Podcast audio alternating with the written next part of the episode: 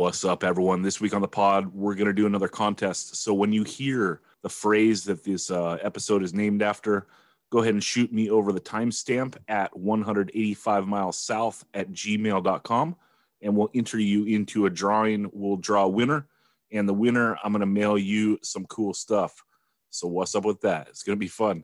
And uh, yeah, you can go to the website 185milessouth.com and all our links are on there, including the Patreon button. Smash that thing, and your support is much appreciated. Let's get on with the show.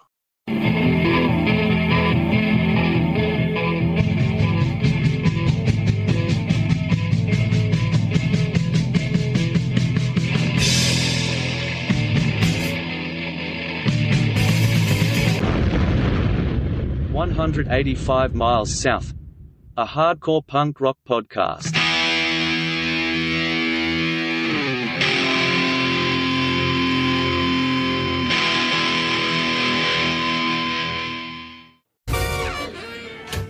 How do you do, fellow kids? What? How do you do, fellow kids? What? How do you In this segment, we try to prove that we're not dinosaurs and choose a newer ish album that we like and talk about it. All right, we have Dan Sant, Ben Edge, and Andy Diehard. The first record I want to discuss today is the Sunami Gulch split that came out recently. And uh, Daniel, have you gotten a chance to listen to this? Oh, have I? Yes. I've been listening to it quite a bit. And what do you think about it? It's really fucking good. What do you think? I think it's amazing. Um, to be honest with you, I mean, there's so much pressure on mostly on Gulch.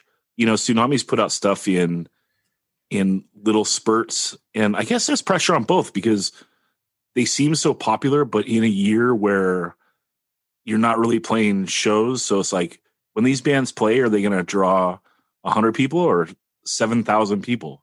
Like you don't you don't know right? But they both seem like they're really popular right now. And i want to see that momentum keep going. Now these two sunami tracks let's start with that side first. I think this might be their best material. Like they're working in this like this style of music that is so like sometimes bonehead you know like with the style. And so it's like such this narrow lane but they do so much. Like um, I was actually almost going to ask Ben to like listen to these songs just to tally up like how many tempo changes or different drum beats there are. Because I swear there's like 10 different changes in like a three minute song. It's Yeah. like really, really entertaining to listen to for something that's so monotone. Why would Um, you uh, task me with that? You could do that. Nah, dude, you're better at counting. you know? Okay. So, but also, it's kind of the thing that you would latch onto. Yeah, it's more in it's it's it's a Ben thing, right? Coming with like the the objective facts, you know. But Andy, did this grab you out the gate? And were you a sunami fan before you heard this?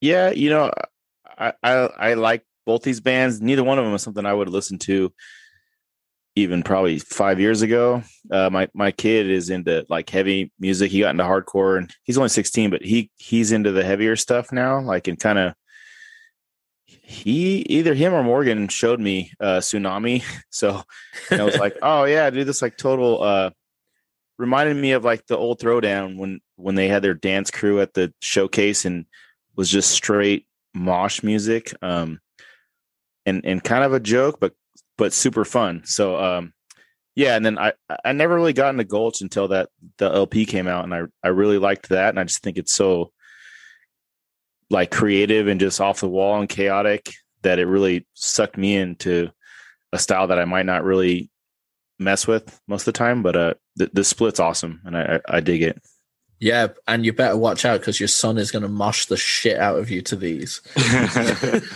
i try to get him to do you- start a band like this Dan, how do you think the sunami stuff holds up to the other stuff? Well, it, it's it's the best they've sounded production wise. Um, but you know, basically, my breakdown of of this split in general is like my knuckles are dragging while my head is exploding. You know, like Yeah. both sides of the record, like give you some Neanderthal parts, and then they also give you some straight up like what. so, you know, the sunami side gives you that like over the top beat down destruction. You know, you don't even know that you're craving it, but you are. like you need it. Uh, Step Up is a vicious, non-stop smashing of of yourself from the brutal stomping intro to the 96, 1996 squeaking guitar laced marsh at the end. You know, it's so good. But for me, Die Slow is the star of this side of the record. For you know, um, it opens with this like savage mosh intro, and then just drops out for a sample from Juice, the movie. Uh, the Tupac character Bishop quoting just fucking bagging on uh, someone. Bishop rules. He had the the sick step uh, step down Big Daddy Kane haircut in that movie too. So respect. Uh, but then it fucking kicks back in and tenderizes your insides with a new level of Neanderthal brutality. Lyrically, they tell you all you need to know about how they feel about you. Get fucked and die slow. Yeah. then it and then it drops out at the end and manages to get even more ignorant. Like they just kick up the ignorance just to end the song that much more. Well, and did you notice on the final mosh of uh of step up excuse me on Die Slow, they switched to the ride at the end just for you, Daniel. Yeah, because I've always said if you're pinging on the ride, that is the ultimate like Fury of Five, like knuckle dragging like part for a mosh part. Ugh. Either way, sunami rules, bitch. that final breakdown on Step Up, I think, is like the highlight of this side with like the wildness that they're doing on the guitar. You like the, know, sque- just- the squeaking '90s Yeah. like Yeah. down like- guitar. yeah, they're just adding in so many like little tricks that make this entertaining, you know? And both Sunami and Gulch, like they both hit a beat, both both in transitions, but like where it's just so simple going drum snare, drum snare, drum snare, do that, Yeah. do that, do that, do that. And it's just it sounds so Neanderthal and Yeah, awesome. I definitely comment that on that on my thoughts on the Gulch side. So when we get there, I'll I'll I'll I'll talk about that as well. well, let's jump right to Gulch. And what's your thoughts on it, Dan? Well, it's so fucking evil, you know, but not in the way a man in tight black pants is hiding in a Scandinavian forest evil, but in like such a nasty, I want to wish you the very most bone breaking harm way, you know? It's like they want to like spontaneously combust you from the inside out. I feel like this music is just so savage. Um, the death metal part that starts Bolt Swallower is so sick, you know, and then it moves on to like a death metal slash Hatebreed kind of hybrid there for a bit. And the lyrics at that point, um, oh shit, where did I, I? I had a little reference to the lyrics. Hold on one sec.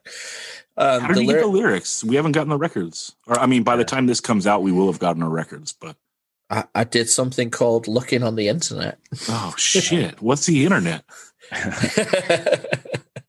um, but yeah, the like at that part when it comes in, it's so tough and so like deep and guttural, and the lyrics at that part are king, king of the leech, swallowing whole, parasites of man to be enslaved at the throne, crushed by the stone that sharpens the axe, called beyond death to split the king down his back. It's Jesus so Christ. fucking hard. It's gonna give me nightmares. Yeah, Yeah, and th- that riff is just like the riff to end all riffs. Like there's just little tinges of like the the black metal like speed stroking like Yeah. around this like big slow death metally mosh riff. but It's, like, then it- really there's really a little bit of '90s Hatebreed there too. yeah, a little bit of that. And it's like all you had to do to have this part be dope was do nothing. But yeah, Elliot comes in with this more brutal guttural voice on this part, and it just like takes it up to a level you didn't know it could go. Yeah, and then it only the ante gets upped by that maniacal spastic D beat part that you were talking about earlier that drags us along to like a the next wave of the song, which is where they go full blown like Igno on their own right and do that kind of high pitched uh, screech, you know, uh, on that next part where it it just the D beat takes you to what would essentially probably be a chorus. I'm not sure, but he's like screeching and it's it's fucking ill. Yeah, so yeah, good. His, his vocals are gnarly. Like I know Zach, you've talked about Wes from American Nightmare on that LP, but man, this Has, has Zach ever mentioned that Wes's vocals were shredded? no, maybe once. Hey, shred the gnar, hit the bar. This is uh even to the next level. Like this is two eleven. You know, like his his vocals. I I I thought Dan was gonna say he understood what he said on all the songs because I don't have the lyric sheet yet, and I was like, man, I don't know how you understood what he was saying because Definitely not on the guttural part, so definitely can't understand that, you know? Yeah. It's wild, man, but that takes it to another level. This is like Converge meets Black Flag. Like they had a baby and then the baby's super pissed off. Like I, don't know. It just Well, what about that evil slow mosh that it kind of ends with? It makes you feel like so fucking nasty, like you're covered in bile and blood. But Yeah. then this beautiful guitar part comes to end the song and soothe you back to back to normalcy, you know? Yeah, there's mo- so much pressure on the next Gulch song after like their ascension to where they're at. And this song just knocks it out of the fucking park. You know, it's, it's just out of this world. I agree. I, th- I think this lived up to the because I was wondering what to expect after that last LP, and then the song was cool, and I, I definitely like all the parts, and then the ending with the little. uh It almost reminds me of like something that would go into like a Wu Tang song. Like it kind of has that. I don't know what the instrument is, but and it just kind of oh man, it kind of blew my mind once again. Just like with the LP, where I'm like, what's what's gonna happen next, and then that happened, and it was like, oh yeah, they're still coming up with some new tricks, and I, Yes. I really thought that was It- cool. It was almost like a, a clean Godspeed You Black Emperor kind of part near the end, you know? It's fucking cool. But then then when you're just soothing out to that nice guitar, then fucking the lunacy of Accelerator kicks in and just rips you apart again. And his vocals on this sound Oh. literally like he's escaped from a, an asylum and he's just screaming on the corner Even you know? earlier, yeah. at everyone walking by. It's so good. Um, yeah, this record rules, and I'm sure everyone already bought it. But if you haven't, it is on Spotify, and uh, check it out.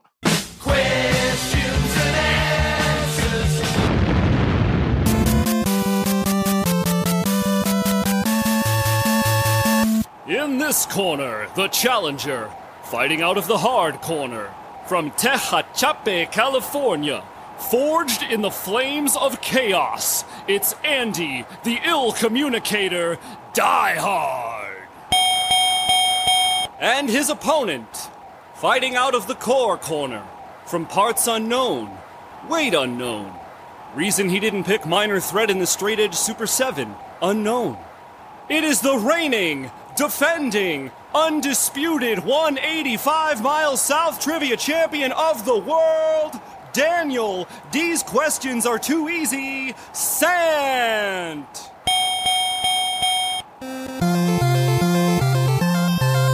Okay, the first question goes to Andy Diehard.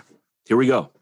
This California straight edge band released albums on Youngblood, Bridge Nine, and featured Dan Sant on backups for their 7 inch on Teamwork Records, which featured the songs Roll with the Punches and Off My Chest. Carry on. A point to Andy Diehard. And now we go. Dang, I didn't get blanked. I didn't get shut out. I know. Want to know what's up? All right, Dan. What was the address of the Hollywood location of Mystic Records, and how many miles was it from the Space Needle in Seattle, Washington? Um, okay. 69 Melrose Avenue and 2,700 miles to the Space Needle. Not too far off. The address does start with a six. It's 6277 Selma Avenue, Los Angeles, California 90028, and it is approximately 1,130 miles from the Space Needle. Ah, But to your real question, uh, the singer of this band is known by the moniker Stickman. They put out an LP on Victory Records in 1998 called At War with the World. and they all wear puffer vests really well. It is Fury of 5. Boom. Point to Daniel. We're all tied up. Okay. Back to Andy. This pre Annihilation Time band featured Ben Edge, aka Bedge, aka Ben Merlis, on vocals, and had the classic so- the classic song "Skate Punks," which they infamously played twice in one night at the Che Cafe in San Diego. Fields of Fire. The the Fields of Fire. You got it. Legendary. We'll, we'll accept the Fields of Fire or Fields of Fire. Perfect. Actually, Okay. let's take it to Ian and to see if we'll accept that. I forgot to plug that in. You got to remember. God damn it! I should I should have had that ready to go. Also, you want to explain that joke or no? you want to know who uh, made them play it twice? Was uh, Rob Moran and myself just screaming for it over and over again. I believe I brought some heat too, Dan. But Okay. let's. And probably a little Dawn as well. Definitely. And Okay, Chad skating around in the Che was great too. that's true. That's true. Okay, back to Dan. What is Nemesis Records number one? Oh. Um I don't want to be wrong on this. Ben, you know, you know what to tell me. Oh no. I'm going to get hit with the the music, huh? I mean, John Brandon knows what to tell you. take this pressure, pressure.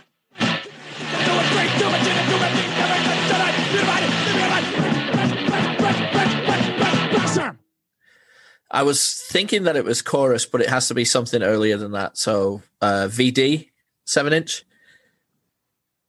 Ben, do we accept VD seven? Oh, visual visual discrimination. I mean, Man, I think we accept it.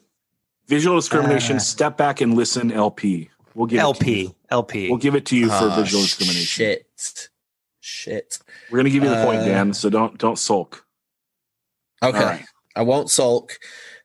But you gotta you gotta uh, brush up on your Nemesis history, or Big Frank might be uh, tapping you on the shoulder pretty soon. I know I don't want to be tapped on the shoulder, and I did enjoy the Big Frank interview 185. Get Right in on. the archives, people. Handle that. Okay, Andy, back to you. All right. True or false? Revelation Records number one, the Warzone Lower East Side Crew 7 inch, came out the same year as the film Revenge of the Nerds Part 2 Nerds in Paradise. Oh, Which man. was a t- which was a TV movie, by the way. whoa. Dan, don't be incorrect in someone else's time. I'm not. That was a real Part- movie. Part three was a TV movie. Two was That a- is correct, Ben. Point to Ben. but Andy, true or Uh, false? Man, I have no idea when that movie came out. I'm gonna say false. And Dan, we're going to shoot it to you for the steal. True. Dang A point to Dan. it is true. The the Warzone 7 inch came out the same year as Revenge of the Nerds Part 2, also known as Nerds in Paradise. Okay, Dan. Also Under known as the film when Ogre um, becomes a nerd. Ogre turns face. and Yeah. he's and he's staring at the sky and he says, "What if DOG? What if DOG spells cat?" yeah, that is correct. Okay, Dan. Undertow put out a 7 inch and an LP on this Seattle hardcore label. Excursion. A point to Daniel. Daniel pitching a shutout plus a steal. Dang. Handling business. Okay. Andy, Willie, Willie Mays Hayes style. Willie Mays Hayes. All right, back to you, Andy. All right. According to the Cro-Mag song "Show You No Mercy," when is singer John Joseph going to show you no mercy? Is it A, when you're taking your fall? Is it B, today? Is it C, when you're moving on your way? Or D, all of the above? Oh. I'm gonna say A. Dan, let's go to you for the steal. D, all of the above. Yeah. A point to Dan. Very good. Okay, back to Dan for your question. a cartoon dog, and also the great New York hardcore band that wrote the song "Say It to My Face." Underdog. Boom, another point to Dan. Just stacking them up, dude. Showing what the championship is all about. Love it. Okay, Andy, to you for your question number five. All right.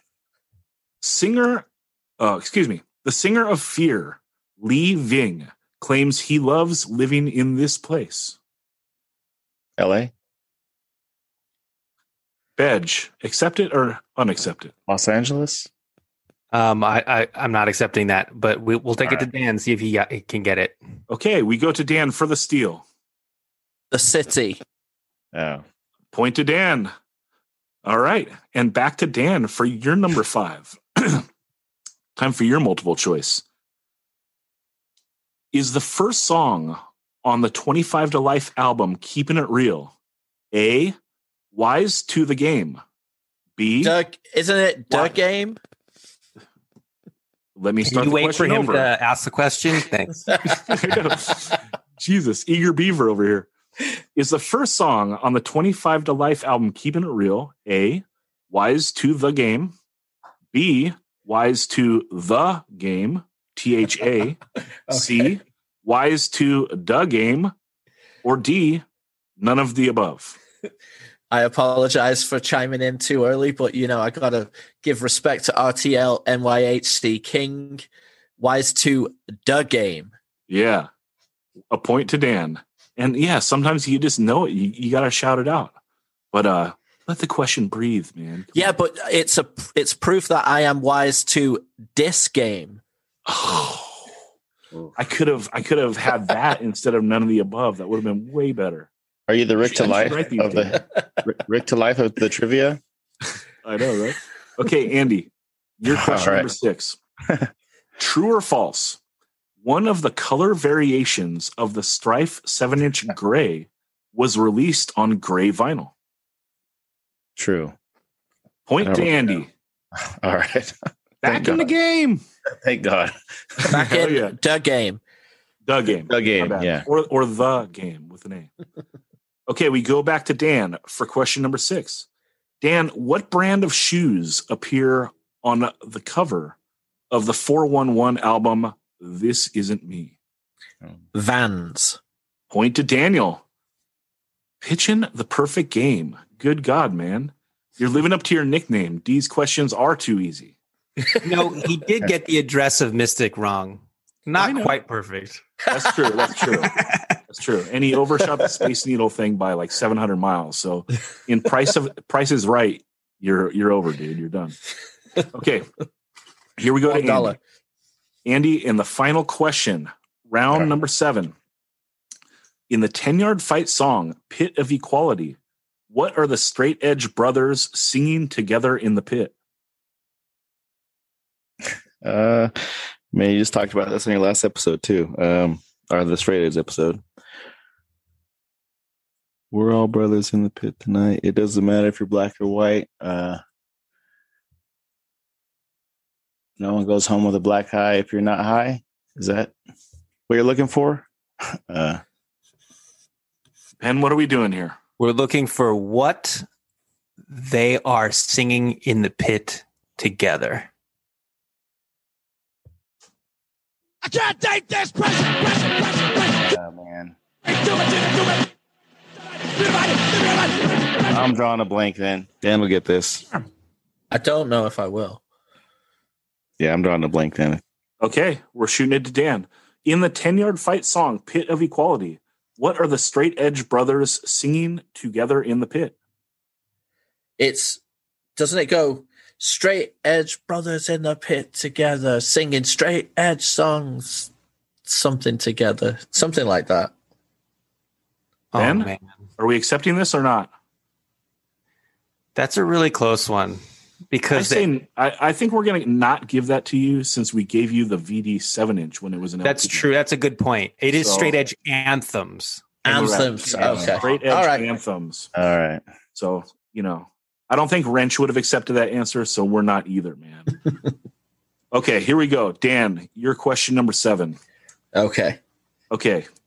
This 1992 LP compilation on Excursion Records was reissued on Victory Dist- Distribution and featured Strife, Mouthpiece, Lifetime, and Unbroken.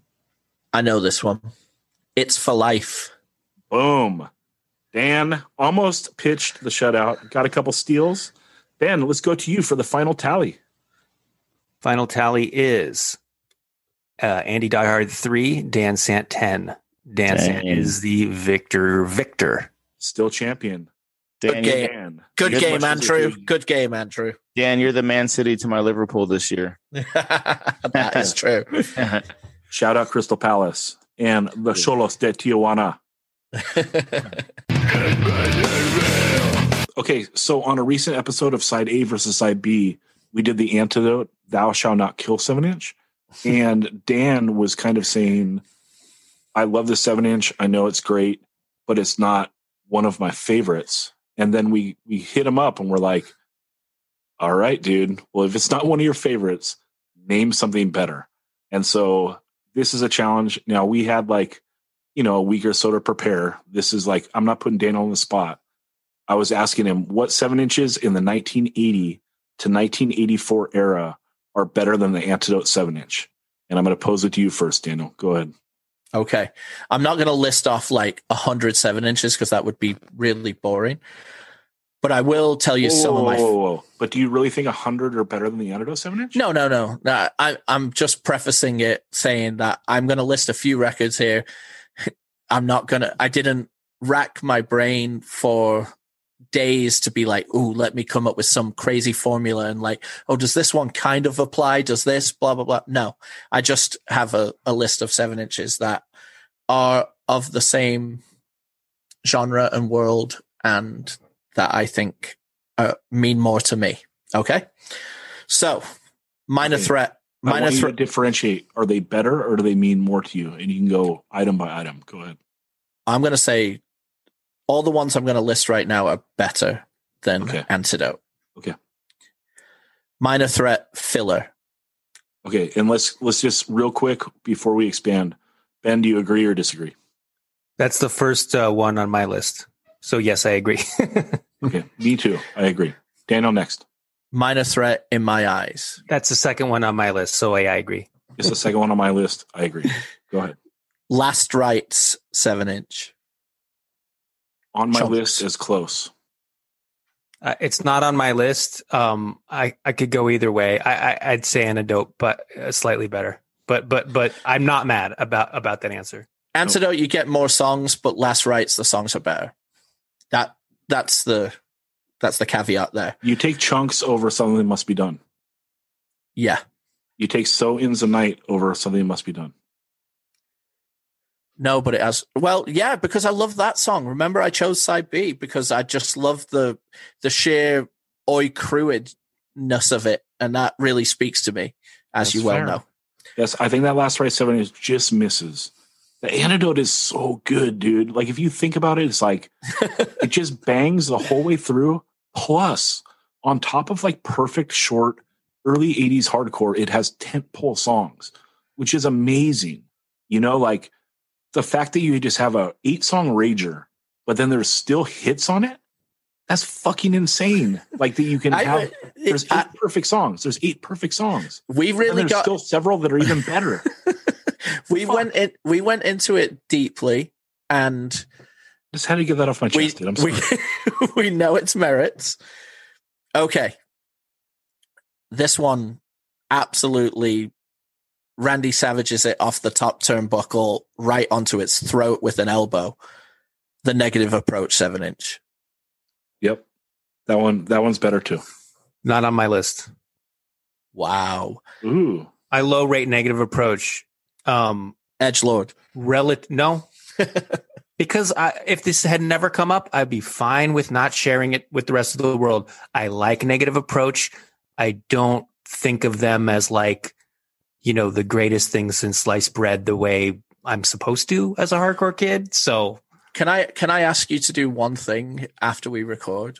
punch yourself in the face. No, what? No, no, no, no, definitely not that. After you do that, I would like you to put on your headphones, turn the music up really loud, and then just listen to nothing by Negative Approach. Just Great. really loud into your headphones. Great That- song. That's all. I, that's all I want you to do after this pod. Hey, anyway, I, I'm a fan. I'm a fan, and I'm not mad at that answer. I'm not. so this is an EP that happens to be on a 12 inch, but it is not. It, but it is basically the same length as a seven inch. It just came out on a 12 inch SSD. Get it away. No, but the question is, what seven inches in the 80 to 84 era are better than the Antidote seven inch? yeah, I know. Okay. So yeah, I, All I agree with Uh, Daniel's take though, because I put this as an asterisk. I would put Yeah. Get It Away up against the Antidote 7 inch and also Black Flag Jealous again. Yeah. Uh, well, now we're really confusing things because that's a 12 inch as No, well. I know. Well, they both are. Get It Away is a 12 inch, Jealous Again is a 12 inch. But Get It Away is what six songs could have been on a seven inch. Jealous Again is five songs could have been on a seven inch. They don't apply. I'm just saying as an asterisk sidebar. If Mhm. those were seven inches, they're equal or better. yeah. Yeah. Um, yes. Yes. Agreed. Okay. Bad Brains, Pay to Cum. That's on my list. The Antidote seven inch is better. No. Just No. for sure for volume, yes. Volume of great songs. Misfits, Halloween. Oh my God. I didn't even think about the Misfits. It's yes. close, I, and you have three hits from hell as well. I totally agree with you. Misfits better than Antidote. Totally I- agree. I, I just could- didn't think of them.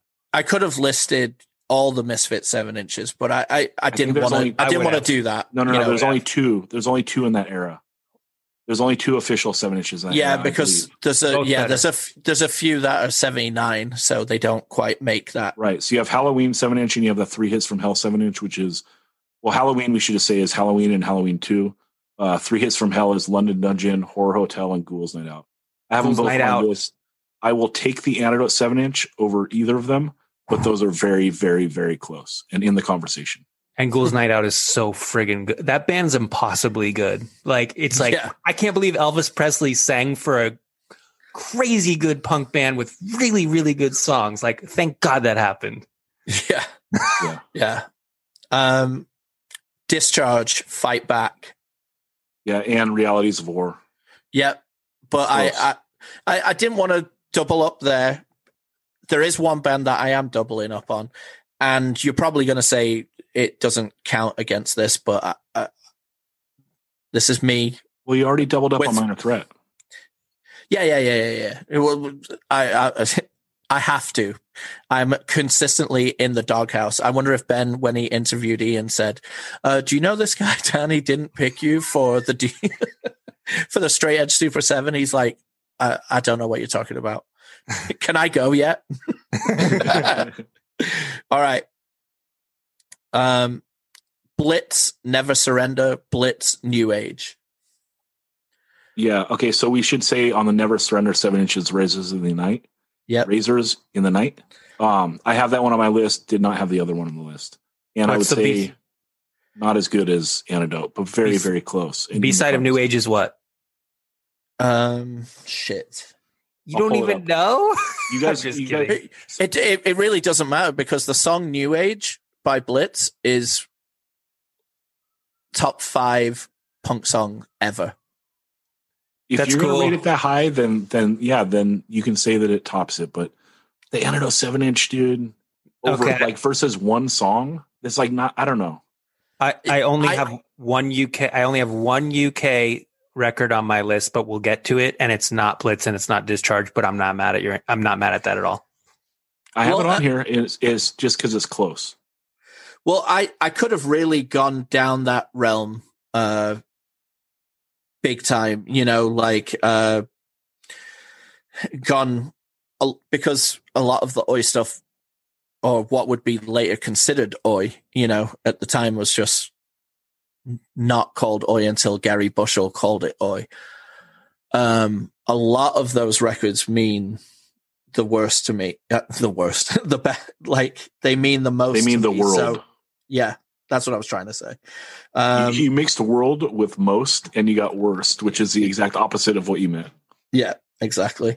Um, Amazing. Cockney Cockney Rejects, Bad Man, seven inch.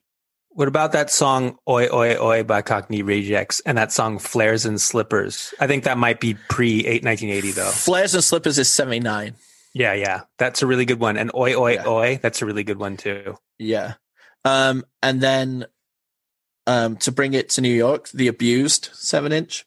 On my list, just uh, hair under the antidote. But See, so the, close in one of my the- favorite records ever. the reason The Abused slightly edges it out, it's got a skinhead mosher smashing through a wall. That's the thing that takes it over the the Zach back piece uh, artwork. And it's got blow your brains out. Perfect song. Have you guys noticed that like like every hard old school sounding hardcore demo that comes out now has someone smashing through a wall, like a drawing of someone smashing through a wall? Of course, yeah. It, As, as they should. I it's mean, a tr- trope that rules. I don't want to live in a hardcore world where there's less than 15% of hardcore art that doesn't have someone smashing through a wall. Wait, Yeah. wait. So Zach, it's on your list, but it's below antidote. The abused? Yeah, Yeah. slightly, slightly below antidote. So why is Right. it even on your list? Isn't the list anything that's better than I made a whole list so we could have a longer conversation. oh, okay, okay. Um, weirdos. We've got the neutron bomb. That's 70s. seventies. Oh, damn it! I thought it was just 1980, but No, yeah, it's It's like 78. 78. I think he missed it by a couple Yeah, years. Yeah. okay. And we're gonna uh wrap up here with UK subs Warhead. Not even my favorite UK sub song, but Nah, it's pretty good. It's That's my good. favorite. Huh? It's good. I didn't look at UK sub seven inches. I blew it because like I just listened to another type of another type of blues. Which I which mean- is seventies, isn't it? Like, no, no, no, no. Oh, it's- it's, like 80, I think. okay. I could have really, you know, gone deep on this. Obviously, I did it all off the top of my head because I got weirdos in there two years, you know, two years wrong. So, you know, I could have like gone on Cock Sparrer, uh, Discogs and looked up like what Cock Sparrer things that were potentially a seven inch around the time of Shock Troops, you know? You're right. Well, I another kind of blues, 79.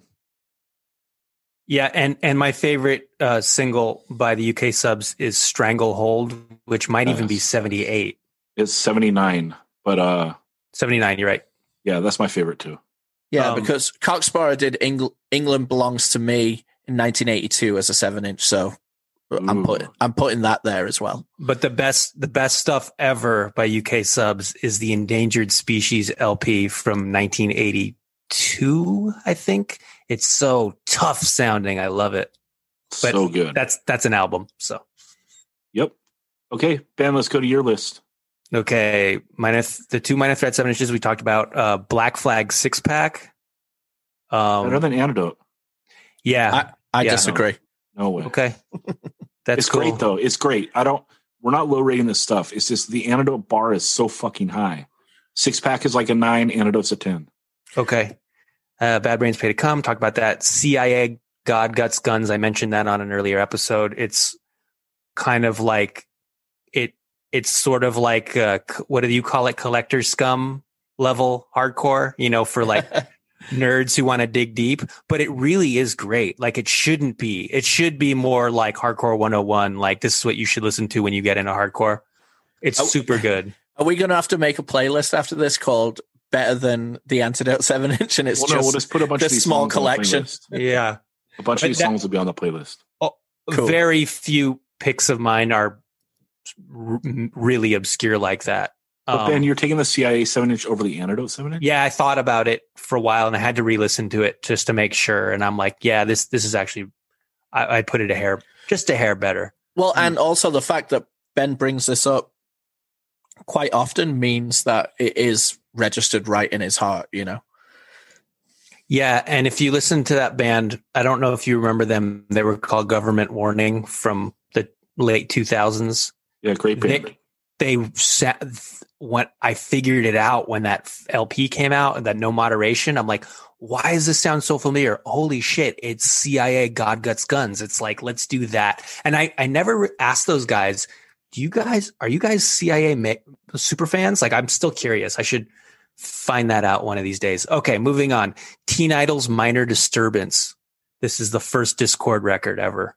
Um, it it's been it's been growing on me just recently because you know I've been you know researching all this stuff that I'm calling 1.5. Well, and you know I like sneakers. Sneakers is so good, and the song Teen Idles is so good. It's a great And- seven inch. It's not better than Antidote. Yeah, I I don't know if 10 years ago maybe I would have picked Antidote over this. So it's not it's not like it's white one's wiping the floor with the other. Um Agent Orange self-titled 7 inch, that's the one that has bloodstains on it. That's the first thing they did. Um Yeah. bloodstains, come on. It's So great. good. It's great. Not Antidote. Uh Agent Orange Everything Turns Gray, B-side Pipeline. Ooh, that's great, but still not Antidote. Okay, well, I think it's better. Um, I think Zach has such an East Coast bias. um Have a fucking back piece, dude. Come on.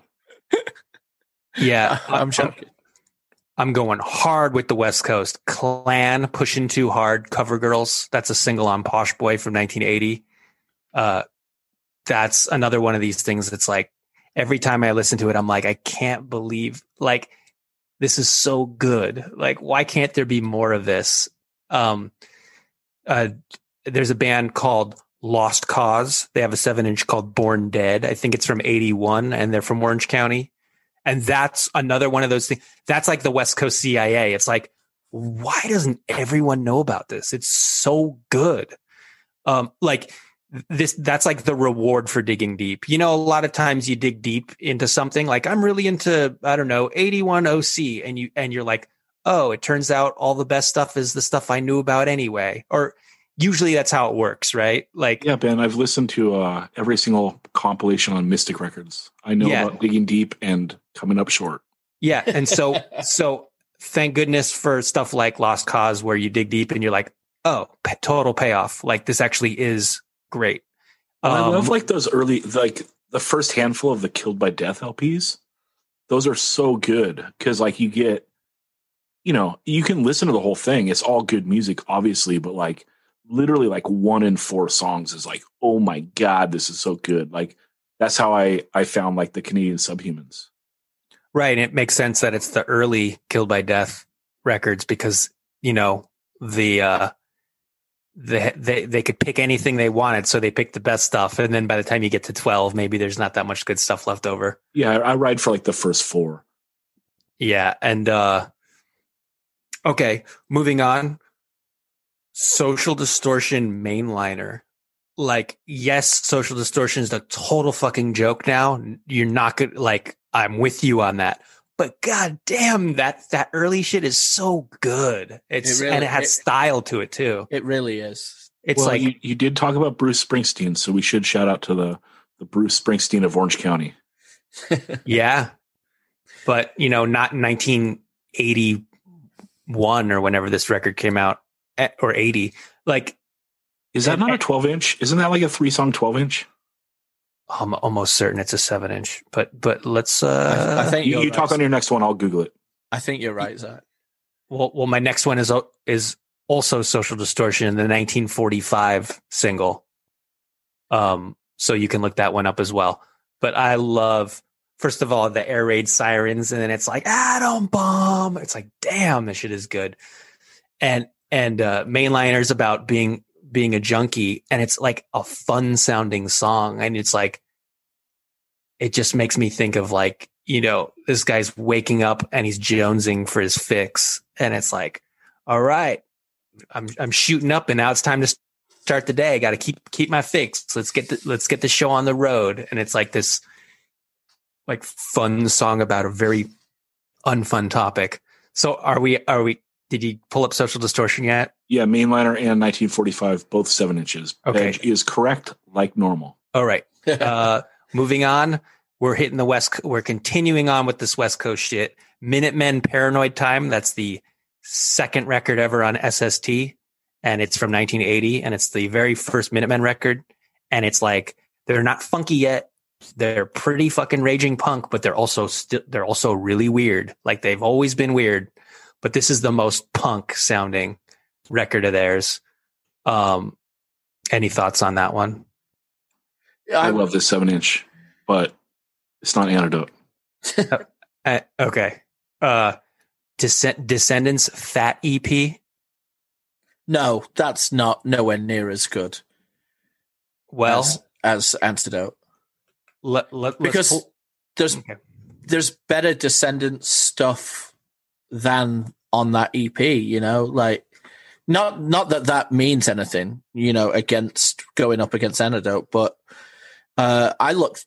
You know, I looked that way. I looked for more West Coast representation on my list, and I thought, no, that's nowhere near as good as Antidote. okay. Um, like if the clean sheet seven inch had been within the time frame, that easily could go up, you know, and have a good fight. Okay, well, as a fan of early 80s hardcore and hardcore punk, what is the lowest someone could possibly rate the Antidote 7 inch? Like a 9 out of 10? An 8.5? Well, you like have a seven. What do you think? It, I mean, there's people who probably, you know, they're surfers from Orange County who don't understand breakdowns. You know, like I'm sure there's people like that who exist. So No, but like, if you like fast early 80s hardcore, right, so whatever, let's say that you like a Negative Approach, you like Minor Threat. What's the lowest you could possibly rate the Antidote? You're still saying it's like an eight five, right? Unless you read the lyrics to Foreign Job Lot and then you rate it as Come on, Dan, I'm doing a negative practice 100. I'm just saying, like, what's the lowest you could rate it? It's like an eight five nine. You know, so it's like we're saying that all these records that are better, like they got to be better than like a a nine. You know. Oh, by the way, uh, Fatigue is the uh, the B side to New Age, which is a banger of a song as well. I can't remember Um, that one. I'll listen to it after the podcast. And, and also, literally, I could have brought in Blitz Warriors and Blitz All Out Attack because All Out Attack is someone's going to die tonight. Like Warriors B side is Youth, which is an amazing song. Like I the mean, point I'm making is like those seven inches Yeah. you're tossing out, you're rating as a nine point five or a ten. yeah, we're not just definitely, listing a bunch definitely. of records now.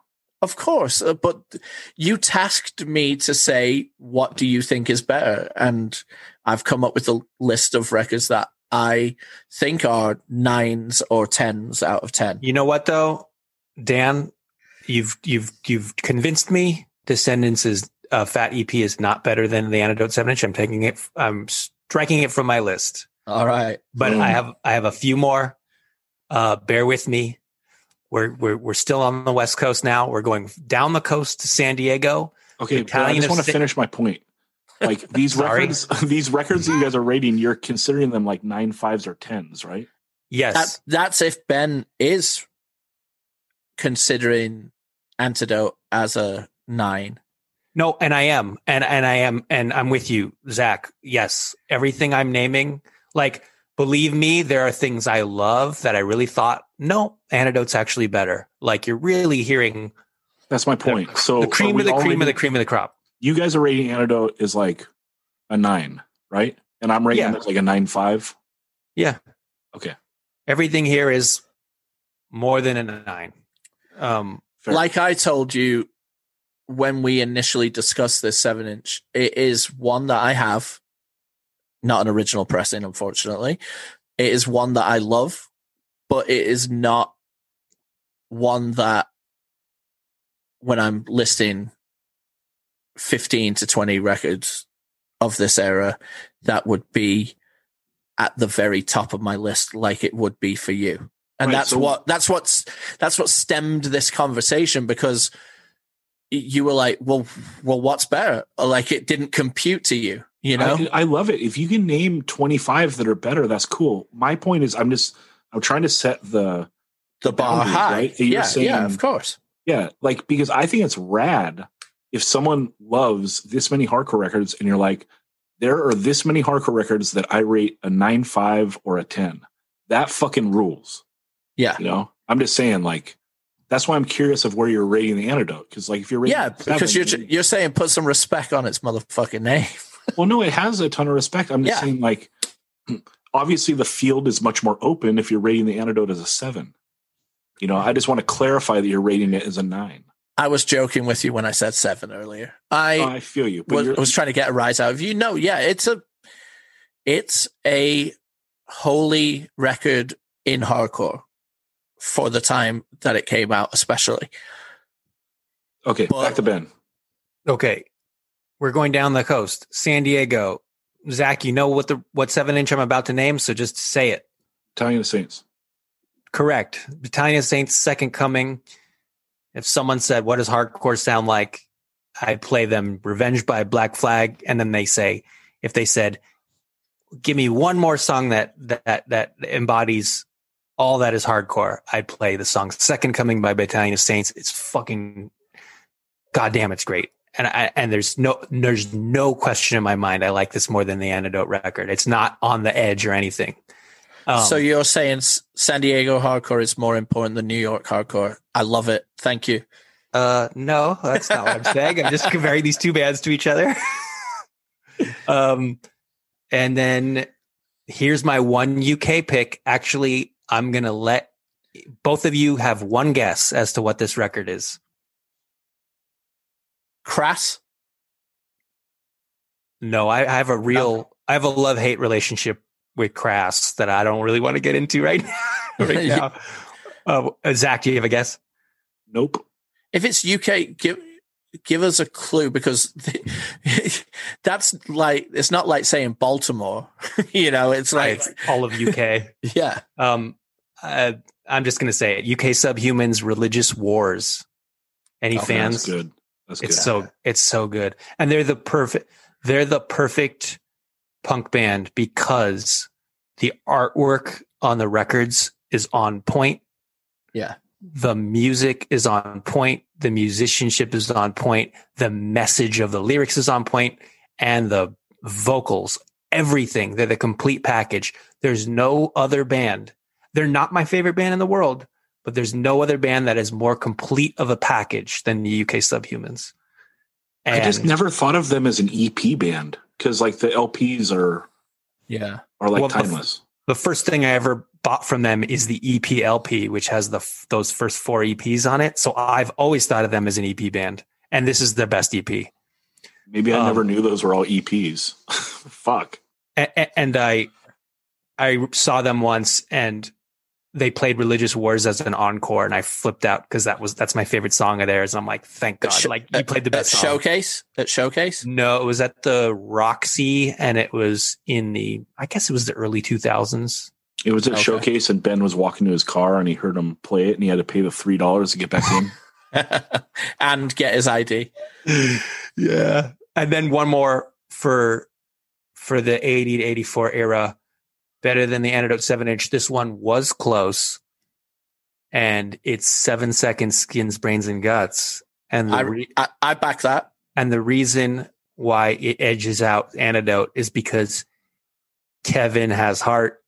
Kevin has personality. I want to hang out with Kevin. I want to be his friend. I don't want to hang out with some guy from New York who hates foreigners. that seven seconds, seven inches is great, but it's a a hair or two below the antidote seven inch. and I'm not mad at that assessment. Okay, so of the things that didn't get mentioned, we said those two discharge seven inches. Um, Well, you could play you could play racism sucks directly against foreign job lot. You know. And also, if you think, you know, I I named a lot of West Coast stuff here, but notably absent TSOL weathered statues, Adolescents welcome to reality. Like there are things I thought about, and I'm like, no, antidote is even better than that. Than that.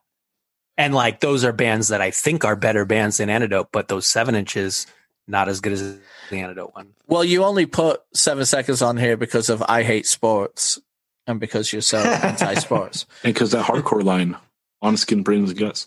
True. Um, okay, the two that I have on my list that didn't get mentioned, and I don't think they're better than the antidote, but they're close. Uh, the Urban Waste seven inch, Police Brutality 1982, and Dicks Hate Hate the Police 1980.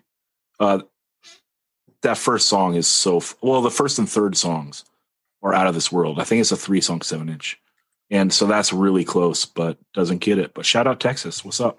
Yeah, I I, I considered uh, Frat Cars by um, Big Boys, the Yep. first seven inch. Yep, I listened to that one in contention with this, and it's a solid rating below it. Um, but so your complete list of, of records better than Antidote are the ones you just mentioned, and what else? Those ones aren't better.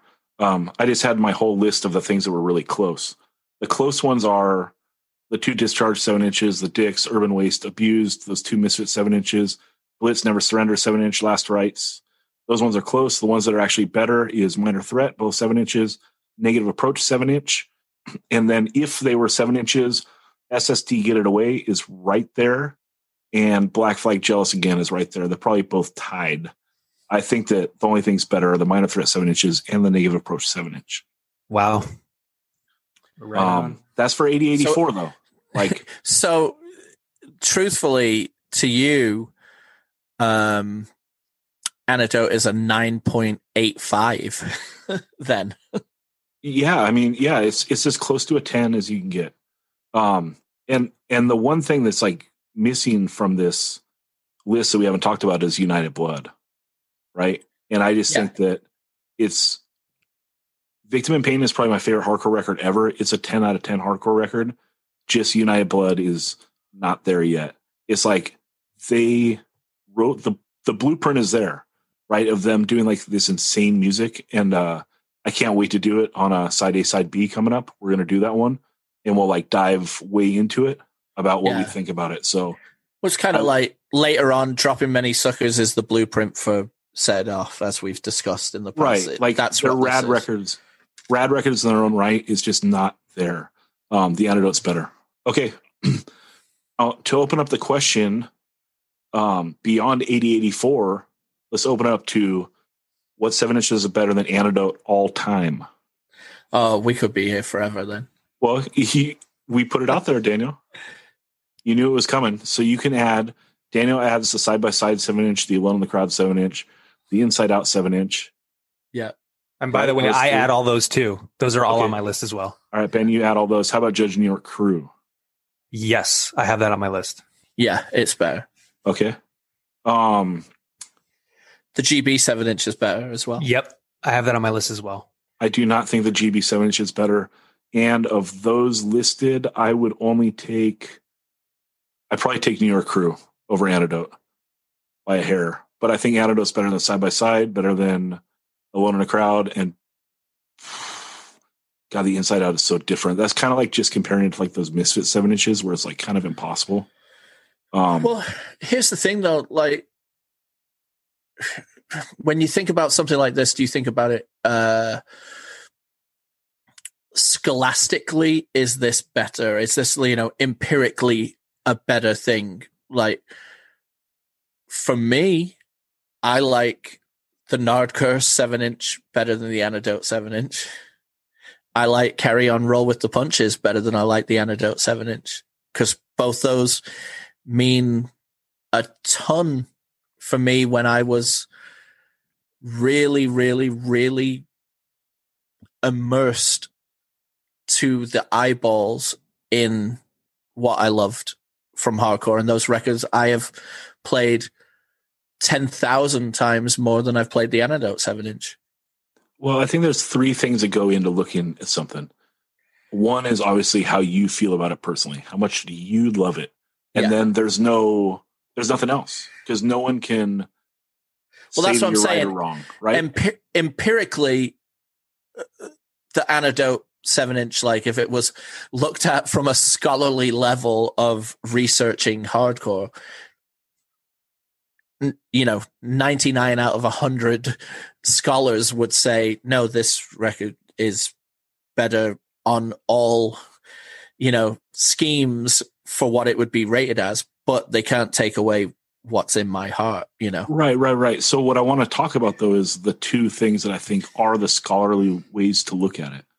Yeah. Okay. And so one that we could all agree on is importance, right? Yes. So you think about like influence, its merit of how well it's held up over the years, et cetera, et cetera. But the other like thing that I think of when it comes to all these. So you can, this is a way you can like compare.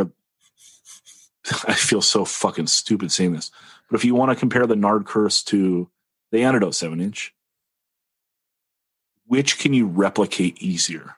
I think about that all the time as a part of like, if you want to look at these like in a scholarly empirical way, you cannot replicate the Antidote 7 inch because it would be so fucking impossible to like get that recording again and to Agreed, like have but something then- sound like that.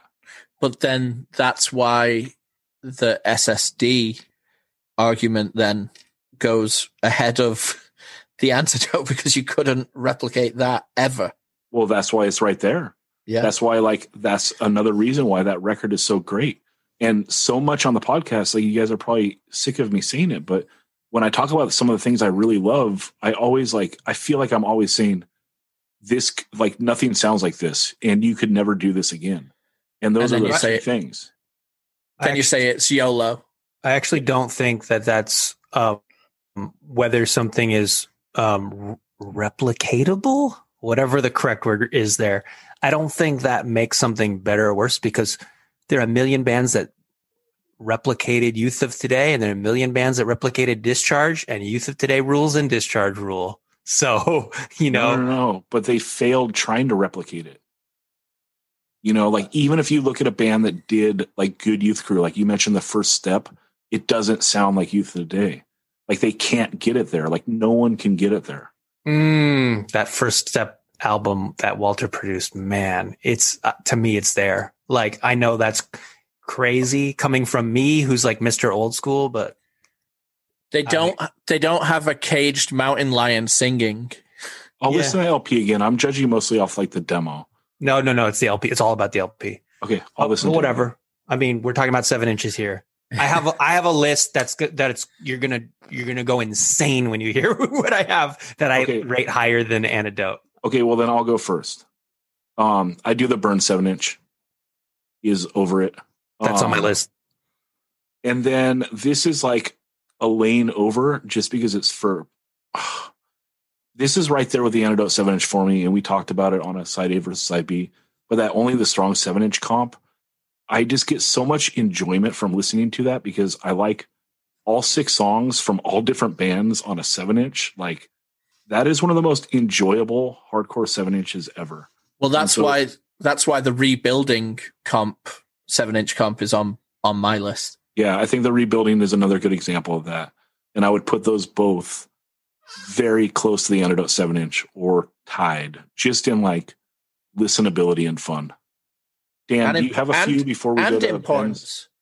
Um, yeah, I mean, I didn't really because I had come up with so much from the era. I didn't really go deep, like, or even think that we would get to talk about things that because there's so much more that is important to me. But both uh, later on, broken seven inches, um,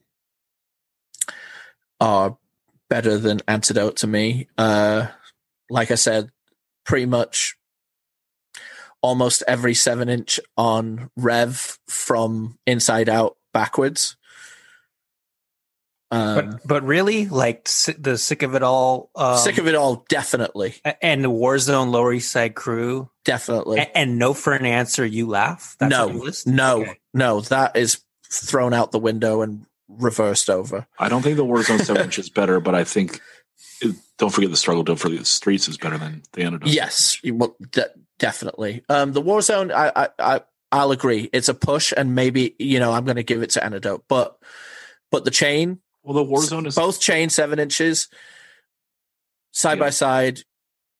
Um, can't close my eyes. Um, uh, inside out, burn. Um, yeah, all of Can't- those. Can't close my eyes. Didn't make my list. I think I think Antidote's better. agreed, but it's Well, close. It's good. It- it- that that's the thing is it, because yes, we can look and say we're not in this alone is the pinnacle if we're doing it in the in the AF way, but can't close my eyes is so raw and so it's the intangible that you're talking about. Like nobody could replicate that. It's it's raw and maniacal and and it and positive. Well, I it kind of agree. it's a it's a eight five or a nine, but it's not And- it's not antidote nine five. and can't close my eyes is probably the closest anyone's gotten to replicating the antidote seven inch. yeah, yeah, th- That's that, fair. that's that's a good point. But when I hear that, you know, that the people say they're going for the antidote sound, I, I mean, obviously, it's an influence. It's out there, but Capo is his own beast. I think. Um, I'm gonna say also um, both chain. Did I say both chain seven inches? You did, and they're Yeah. both on my list as well. Yeah. And um I mean this let's just keep it lean. Let's give anecdote its due. I won't go into a million things that are more important to me. I'll I'll keep it empirical and I will uh you know mainly that era of Rev. Uh also the floor punch seven inch. That's on it for me. That's better. It's a nine, not a nine five. And probably members of Floor Punch would be yelling at me like, "Are you fucking crazy thinking that this is better than that?" but well, I wonder how they feel about you thinking they're better than Minor Threat too. Ah! I didn't. I just got chest chest played out of my minor threat picks in the. I had to take no thanks uniform choice. I, I just had to take it. So Dude, you, You could have had bottled violence in round seven. yes, I I understand that, but at that point, I felt like I was taking the leftovers instead of a brand new meal of changes. Do you know what I mean? Hear that? You hear that? Bottled violence is a leftover minor threat song. No, it's leftover on that list. Oh God, don't make me become a complete Opus Dei edgeman and just walk around with like, like a, a thing strapped to my inner thigh, stabbing me all day to to make amends for not picking minor threat on the uh, on Well, the Super shoot Seven. Ben. Let's get you off the hot seat and shoot it to Ben. It's funny. Uh, Ian was like, I think Brian helped write Bottled Violence, and I wanted to be like, actually, and like totally correct him the way I did. I corrected you, Dan, about the whole Brian Baker writing the song Straight Edge story. And I'm just thinking, like, no, he was there. I'll take his word for it. Like, Yeah, but we're gonna we're gonna get Brian Baker on the pod one day, and we're gonna really we're gonna really throw a cat amongst the pigeons. What a dream that would be. He's such a funny, witty guy. Okay. Here's my no- here's I'm going to go down the list. A lot of the stuff you named already as well. Um Minor Threat Salad Days Oh, of out- course, of course. came out in 85, was recorded in 83 but came out in 85, so it's a Yeah. post 84 7 inch. Um just on the strength of not the whole thing, but you know, the song Salad Days particularly. Um I love Stumped. yes, stump I love it all. Yeah. I, I think good guys don't wear white. It's like they made it sound. They made a '60s song sound '60s in a different way than the six than the song they're covering, which is really weird. Yeah. Um, this is where you're gonna fucking want to punch me through the computer. The Egg Hunt seven inch. Hey Ben, I, just- don't have I- to do it. Robert Robert already did it for me. I think w- Ro- Robert Moran. no. No, Robert Martinez. He already socked you up for me. Oh yeah, yeah, I don't yeah. ever have to hit you again. Yeah. Um, but I, we all fall down to me as like pinnacle. It's just one of the great, one of the great songs from the Ian MacKaye songbook. Um, and, and the record cover. yeah, that's really funny too. Um, Skewbald Grand Union seven inch. I know you ride for DC, but over Antidote, Just shout it and move on. Fuck it. yeah, it's because it's like even like reject minor threat songs are better than like anything else almost. Um, Gorilla Biscuits seven inch. We talked about that side by side seven inch. Alone in a Crowd seven inch. Both Chain of Strength seven inches. The bold self titled seven inch from eighty nine, the one with Tom Capone on it. you're, offici- lo- you're officially mind. on crack. You're officially on crack. I don't care. I love it. I f- I love the leads. It's no one's ever combined hardcore and heavy metal in that way before or since. It's singular. I love it. it. Is a seven inch I enjoy, but compared to Antidote in the hardcore lane, It's a seven inch. I ha- it's a seven inch. I hate. Oh, I like it. Well, that's fair. Um, Judge New York Crew, uh, Youth of Today, Disengage. No one's named that yet, right? Yeah. Project X as well. Let's let's put that in the list for me. Project X over Antidote? No, not for even. me. For me, yeah. Okay. Okay, not for me. But but I that Disengage seven inch is incredible. Um, the Moondog seven inch, which is actually a bootleg. You know the Moondog demo seven inch. Yep. I It's- love that one song when GB does it on the uh the first New York hardcore. Yeah. Yeah, I, I, every the song. distance. Yeah, Yeah, Oh, distance. distance. Oh my god. But I listen every, to that Moondog record and just want to hear that singing. every Moondog song is great, and they're and I guess they they sort of turned into Quicksand, but they don't. They're a hardcore band. Like they don't really sound like Quicksand, even though it's kind of almost the same lineup. But it's Um, not better than Antidote. Um, well, to me, it is. I know. I I'm- really think Walter's an exceptional. I. Clearly, I, have a thing for Ian MacKaye and Walter Schreifels, and I'm really not alone in in that thinking. Like, you know that they're they're pretty up there for most people. Yeah. Um, the Quicksand seven inch. Uh, it in, Inside Out burn and Burn, which we've already talked about. Okay, you're gonna think I'm crazy, but you're also gonna be proud of me. No, you're just gonna think I'm crazy. Um, two more from San Diego: Force Down, Stifle, and Force Down, Rise. I love, Wow. For, I love Force Down. I think that's cool that you ride for them. I Yeah. ride hard for. There's just certain bands where it's like, how come I'm the? How come no one else really talks about this band? Like, Dude, okay, you're you're I'm talking to the funeral oration fan. yeah, there you I feel go. you. I feel They're, you. they're my funeral or- oration. And it's funny because I never got into Amenity and I listened to them again after we talked about Amenity, however long ago that was. And I still am not feeling Amenity.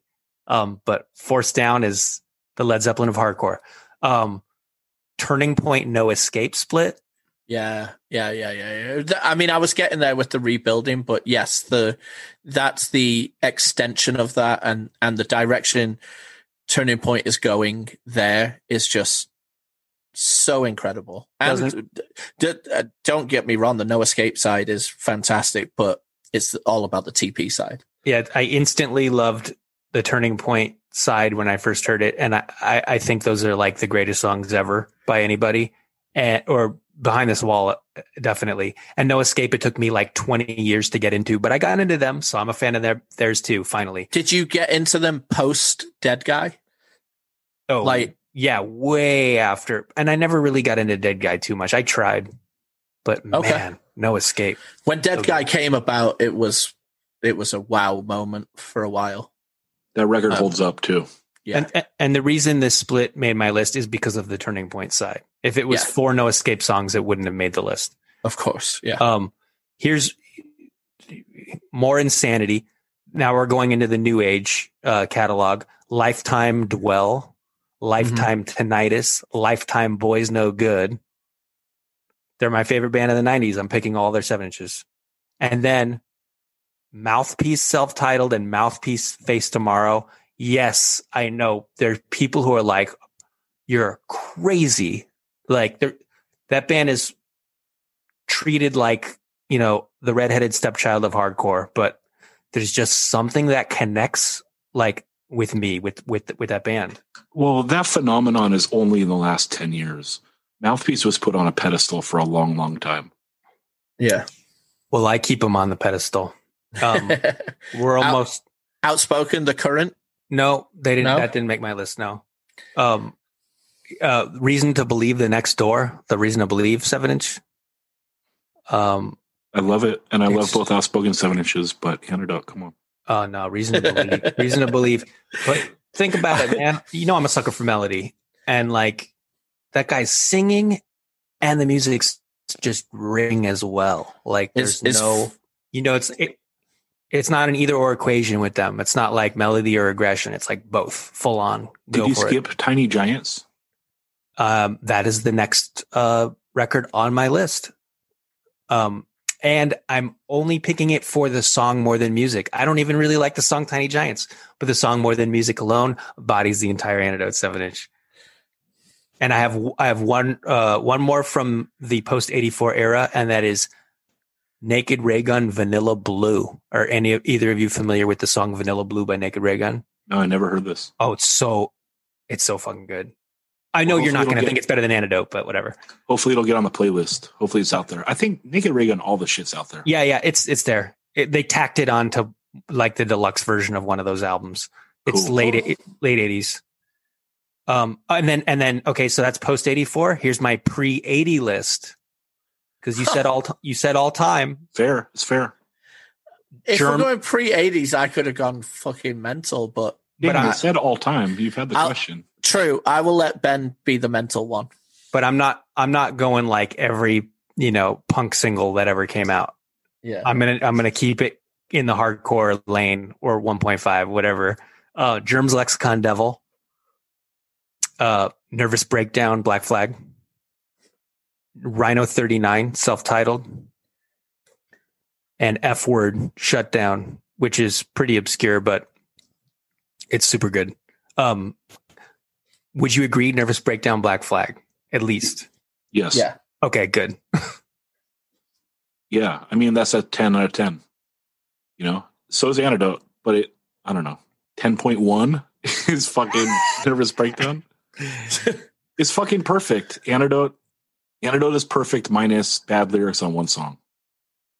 So Antidote's like a 9.8. And, and Nervous Breakdown's a 10.0. Yeah. There you go. That's All it. right. That's all- well, that was a my fun list. exercise. Um, final Hope it was hope Ryan. it was listenable. I to think everyone. was. dude. The the thing about I love th- about this pod, and the reason why I have you guys is because we ride for shit, and that's what I want to hear. I want to hear people talk about stuff they love. You know, like it's it's like uh, I've shamelessly been a guy my entire life that listens to my own band all the time.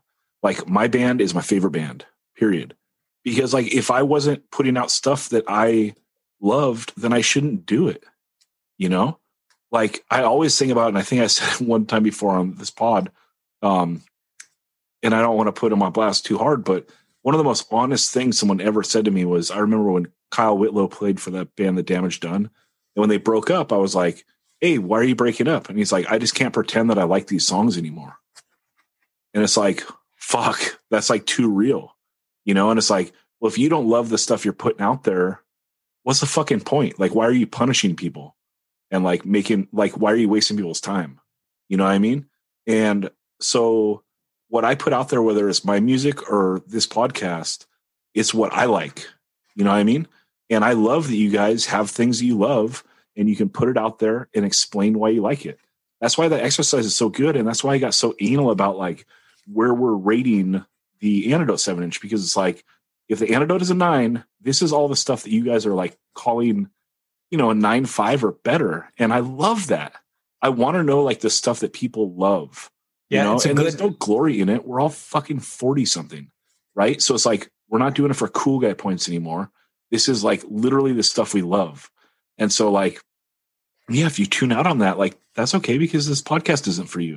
No Well, big I- deal. Yeah, but I mean that's the thing. Like some people would have thrown their phone across the room when I said I like carry on roll with the punches more than I like the antidote seven inch. Yeah, but I ride for it. I fucking love that seven inch so much. The Nardcur Yeah. seven inch, same, you know.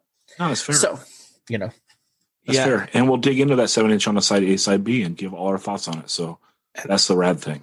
Yeah. And I, I like the way this question was phrased because it's it stops being about antidote and it starts being about a way you can focus on that that 9.5 to 10 range. Because if you just said, "Hey, um, here's a question for the next podcast. Just list your favorite seven inches ever." I just go, "Boo, I don't know. Like, uh, like it would just be like an endless list, and there'd be no focus to it. So this was a good way to f- kind of zone in on the really, you know, top of the not top notch shit. Right. Because if we're talking about like what are the best seven inches of 80 to 84, it's like we're spending 10 minutes on the urban waste seven inch, you know? and and it deserves 10 minutes. It's a great fucking seven inch.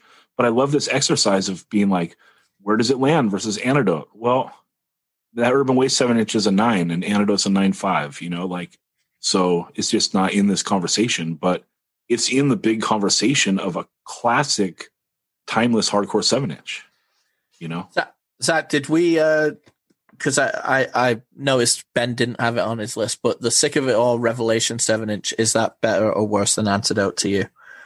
The antidote's better. Interesting. But I'm I'm sick of it all LP over seven inch. Yeah. You know, and the LP game is like completely different, but that's like one of the glories of like these these early 80s seven inches. Like, dude, you you've tossed the negative approach seven inch on a 12 inch. It's one of the all-time great hardcore LPs. You know, like it's just the format is so fascinating. And that's gonna be the next and last question that we deal with tonight is is a seven inch a dead format or and should it be? Um because there's so many advantages like even when we were into hardcore of doing seven inches like they were cheap like i remember the first time that i did a seven inch at bill smith i think pressing a seven inch it was like i could be wrong by 10 cents but it was like 70 cents for black 80 cents for uh transparent color and 90 cents for opaque color or clear. You know what i mean? So things were that affordable to make in like 1997 you know? And now um i talked to mandela about it yesterday or the day before. Um you know he was saying all in. So like this is an lp with you know professionally printed cover a normal ass insert and comparing that to a seven inch with professional cover normal ass insert like the difference of making it all in is only about a dollar apart now which is fucking insane. Because if you consider most people sell LPs for what in the 15 to 20 dollar range before shipping? You know and a 7 inch is like what in the 8 to 10 range I'd say Yeah. 10, 10 and up now. I think Okay. almost everyone is is clued in enough to know that you know they're ten dollars at least now. right but like if you just think about that then it's like if a 7 inch isn't significantly cheaper and more affordable to make like what's the point Well, I could first and foremost, my answer will be it is the perfect format for hardcore punk. Um three songs each side. You I mean LPs are great and we do love some great LPs, but the amount of hardcore records that could benefit from just having the best the most focused best um non-diluted versions of their best songs would benefit from being on a seven inch right yeah so it's the best Second- because the format limits the amount of time you can have on it. So Yes. it forces people to do shorter releases. Shorter releases def- like really craft their songs. Um on top of it it's better for the environment slightly. It's a little bit less materials out there. It's also a gift and a curse for the record collector. You know there are lots of great furniture that help house lps there's not much furniture that helps house seven inches, but seven inches take up less space in the house. It's uh interesting. I don't ever think that it should go away personally. I love seven inches and I especially love singles like side A, one song, side B, one song. but then should we Um, accept that a 7 inch should be 15 bucks Oh yeah. Uh, At this point, after you know, with your intro of talking about it with Dave, etc., I think it comes down to a point of what presentation does the band want to put out, um, because it's essentially the same thing now. You get to choose to do a seven inch, or you get to choose to do an LP. Um, and yeah, slowly but surely, uh, some of us older people within the scene are, well, I remember seven inches were 250, you know, um, there there's coming to a point where it, it, we're all aware now that they could be a coin flip, could be an LP or a seven inch. It's going to be the same price, especially, you know, tons of labels and stuff are doing it all on pre order now. So they can almost dictate what the pressing will be because they're, they're getting it pressed after the, after the amount of people that responded to pre-orders a lot of the time too. Um, but I absolutely love seven inches. I pour over singles from not necessarily just hardcore punk, like singles from old punk, singles from a lot of the other genres I love. And I am more in love with the seven inch format than any other format of music. Yeah, I hate seven inches now. Um, but I can't shit on it because I loved them and love them, and I have so many of them, and I can't get rid of them. Every time, like I'll try to thin them out, and I'm like, "Oh, do I really want to give up my second copy of Madonna Angel?" You know, or some shit. It's like, no, it's not worth like getting a nickel for it. You know, I'll just keep it and give it to a friend. That that's what I always say. Like, oh, or especially if I see things out in the wild that are you know, like, oh, I don't want this to be just picked up by some random. Like, let me grab this and I'm going to give it to someone for Christmas. And then I look through and I have like 11 copies of Housemartins Happy Hour, thinking I'm going to give them away to people. But I also like having 11 copies of the same seven inch of a few different slight variations. But it, it becomes that when you, you know, constantly combing the, the seven inch bins at record stores. Yeah. Now you also said that like seven inches is often like the the best of a band does. I think that part of that is because the format forces the album to be shorter, but also like if you follow the old hardcore formula, it's because you're getting a band in its earliest carnation. Right. Yeah. So like the old formula would be like do a demo, then do a seven inch, and then maybe you get to the record. Right.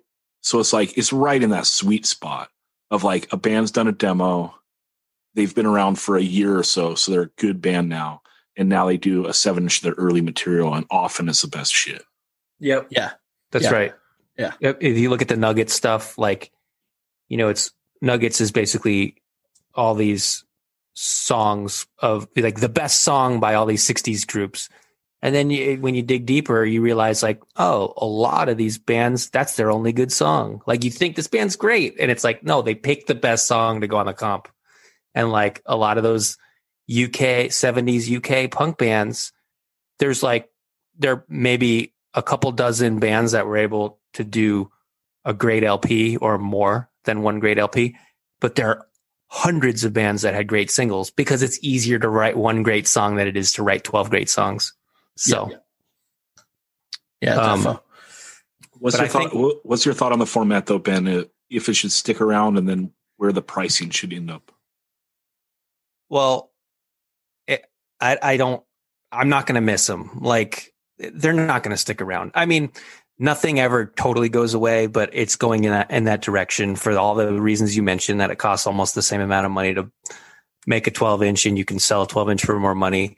And like if you think about it, like you were saying earlier, Black Flag, Jealous Again is a 12 inch EP that could have fit on a seven inch. Well, had it fit on a seven inch, would that really have made it a better record? Like, would you prefer that that record have have had been on a seven inch? No, you love the twelve inch, right? Yeah, and actually, I listen to that more because my 12 inch collection is so accessible, and my seven inches are all fucking jumbled. Yep, same here because you can read the spines, so it's easier to find shit. Yep. Um, but I predict that they'll reach the point of borderline extinction to where people will occasionally put out a seven inch to signal nostalgia the same way people started putting out cassettes a few years ago. Like, remember cassettes? Aren't these And cool? now it's huge. Well, I won't say huge, Yeah, yeah, but yeah. now But it, let me argue that one. The reason why the cassette thing worked is obviously nostalgia, but the other thing was they're Cheap. fucking cheap. cheaper to make. They were cheap and not only cheap because, like, you know, if you want to make merch shit, you know, like the cookies will get you or the fucking SEO be like, oh, it's like only that much to make. uh Like, okay, so sick of it all. A couple months ago, they put out like sick of it all gloves, and they look sick. And I was like, fuck, I'm cold. Let me see how much it'll cost to make 185 gloves. You know, and so like I type that in and it's like, you know, a buck 50. And I'm like, sick. But it's like a 500 minimum, you know what I mean? To get to like a buck 50. And that's like the minimum minimum. Tapes, you can do like I think that the minimum run might be a hundred to get like a decent deal. But to do a press of a hundred is like nothing because even back when I was talking about seven inches being cheap, like the minimum run was 300, right? Mm. So like 300 of something, if you're like a band starting out, can still be daunting, you know. But to be able to do 100 tapes, like that's pretty accessible. If you can get the price point down to like two, three bucks a tape, it's like whatever your whole band's kicking in 100, 150 bucks, and you have a release, right? It's very affordable compared to like doing a, a seven inch or an LP where you're you're over two grand for sure. Yeah. It, it almost uh, the cassette thing almost gives you like an instant cachet into into a world that you know you're the kind of band that puts out a tape at this point. You know, whereas the seven inch is still languishing in that weird nether region at the moment where it's it's the backbone of punk and hardcore, but it's not it's not going that way. The, like bands will either just go straight to digital, you know, like or like do the LP and have digital, you know. So it's Yeah. it's um But it is in a strange world, but I don't want to see it go personally. the, I, the metaphor wasn't perfect, but I do believe that seven inches will reach the point of borderline extinction and people will occasionally put them out to signal nostalgia. I do believe that that will be the case. Yeah, but then I think there will be a groundswell where they come back harder because four or five influential bands did seven inches. Because the Which will biggest then- bands will be able to like do a seven inch as a nostalgia thing and sell them for 15 bucks before shipping. And Yeah. then like if Well, the that- market starts to flood again, then it'll be like it's not going to work. I'd say most most seven inches are fifteen dollars before shipping at this point. Like, I just bought that chisel, uh, the new chisel seven inch, and I think it was like twelve, uh, and then was something like twenty one dollars after tax and shipping, Yeah. which Um, is it's, it's wild, but you know I I want the record. And another thing that's already going to start happening, and I learned this from listening to the Where It Went podcast, is like Revelation is going to reissue the Inside Out EP as a 45 RPM 12 inch with all six songs on it. Cause you know how the CD and cassette version have six, six songs and the seven inch only has four. Yeah, So you're already seeing like even classic seven inches get replaced by 12 inches. well, that's going to be happening later in two thousand and one to a certain classic straight edge band as well. Dun-na-na-na-na. Yeah. But okay, so like right now, Rev, they have constant elevation. They're seven inches, seven bucks. That's a revelation release. Yeah, It's cheap for seven inch. it is. I don't know. It is. But so there you go. I mean, like there's still an established label that's selling a seven inch at seven bucks. You But know, and, and 10, we know 10 10 years ago, if you saw heard of a seven inch for being seven bucks, you would have had a minor coronary. No, I know, but like this is a perfect example. The reason why I went to Rev is because Ben was just saying like when they do the Inside Out re-release, they're going to do it on a 12 inch. So like this is a label that's already aware that like a seven inch is not necessarily the move. Yeah, but Like- they're they're doing it for multiple reasons. They're doing that so everyone who already has that seven inch in their collection is like, well, now I need the twelve inch as well. Yeah, but they could just put it on a different color. Like my point is like this constant elevation seven inch, they could have done a 12 inch and sold it at a $10 12 inch and still had a better profit margin than doing the seven inch at seven dollars. Yeah, yeah, yeah. yeah. I mean, uh, we've already established the fact that the seven inch is not a cost effective manner in putting out music, period. And that may be a, a, a large point of your guys's, yeah, I'm, I'm done with it. I'm thinking about it other than the cost at this point. No, it'll Because- exist because people like us will always want seven inches from notable bands, right? Yeah. But there won't be like a a glut of like It won't- seven. It inches. won't be that, that, uh, pathway that you described where it was demo, seven inch LP or demo seven inch split seven inch LP. Right. You know that was a, a quite a pathway of of lots of hardcore bands. You know. Yeah, and I will say that like a format that I like a lot right now, um, like that Stepping Stone LP. Like I think that they did like a digital only release of a handful of songs, and then like Safe Inside put out an LP that was like a handful of new songs, a handful of those digital songs, put it on an LP. Like the Sunami LP was just the seven inch plus the demo on an LP, and it's like I want all that sunami, the sunami stuff, but I don't really even care about having the seven inch. Like as long as I have the LP, I'm fine. Yeah, but for me, um, the Sunami seven inch is better than the Antidote seven inch. Boo. I'm not going to argue because I don't want to get stabbed, dude. So it's all good. That's why I'm saying it. I've got a, a dude with a ski mask on standing in my living room right now with a with a gun to my head. Ugh. gun to your head, a knife to your belly. Yeah, sunami is way better than antidote. Fuck it. But yeah, uh, any closing thoughts on this, or you guys want to wrap? One sided uh, 12 inch, 45 RPM 12 inch over two sided 33 and a third RPM 7 inch. All day, a day. Yeah, Maybe. well, 45 RPM sounds the best. Period. Yeah, I'm. I mean, I'm telling you, dude, it's endless because kind of like you said, Dan, um, how people are going to buy the Inside Out because they want it on LP too. It's like I can name a million seven inches that if like they just kept like the artwork of the seven inch, like just did it as a blown up twelve inch, did it one sided, I would fucking buy it. Like, great example. Can someone just put out the antidote seven inch as a one sided 12 inch? Like, that would be so ill to not have to flip it. You know? Yeah. Fuck it. no. Put out neutron bomb seven inch as a one sided 12 inch. Like, I'll just take That's those two songs. ridiculous. I don't give a fuck, dude. We should do it. Can we get the rights and we're going to put out neutron bomb as a two song 12 inch? We'd have to go through Lisa Fancher of Frontier Records, who Luckily, a friend of the pod. What's right. up? Love it. All right. Um, I there is one thing to be said about the artwork side of things. Sometimes a seven inch is done so well that I don't want to see it outside of that format. But for the most part, when it comes to artwork, bigger is better usually.